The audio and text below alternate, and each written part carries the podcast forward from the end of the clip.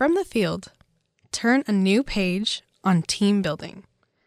Want a new way to generate ideas and connect your team?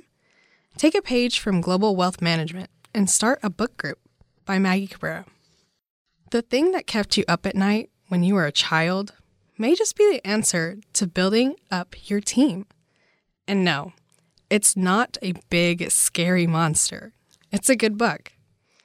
For Hannah Myers, Marketing and Operations Director at Global Wealth Management in Fort Lauderdale, Florida, a book group was the perfect opportunity to motivate her team. When the company started using a new platform to track sales and encourage friendly competition, Hannah found it difficult to find ways to track her team's success compared to the other teams at Global Wealth, whose co founders are AE Hall of Fame 2019 advisors Grant Conness and Andrew Costa. Prologue The Past. The company invested in SalesScreen, which adds game like elements to non gaming environments to track sales progress in an interactive way. Employees who utilized the platform's challenges gained coins, and when a certain amount was reached, they could trade the coins in for rewards like days off and gift cards. The problem was that the competition did not pertain to the front end and marketing staff of the company, the main people who did not handle sales.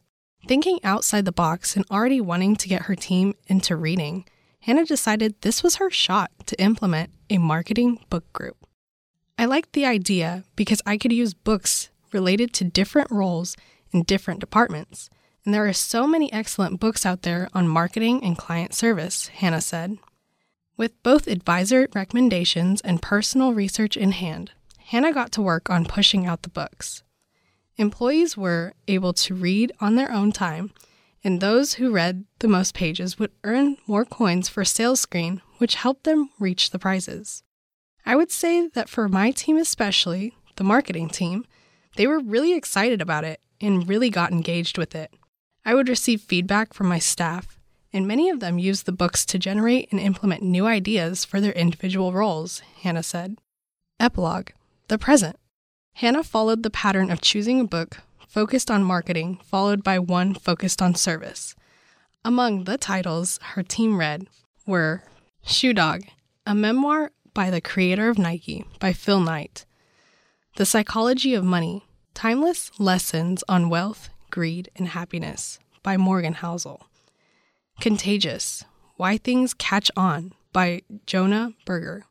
Stories That Stick How Storytelling Can Captivate Customers, Influence Audiences, and Transform Your Business by Kindra Hall.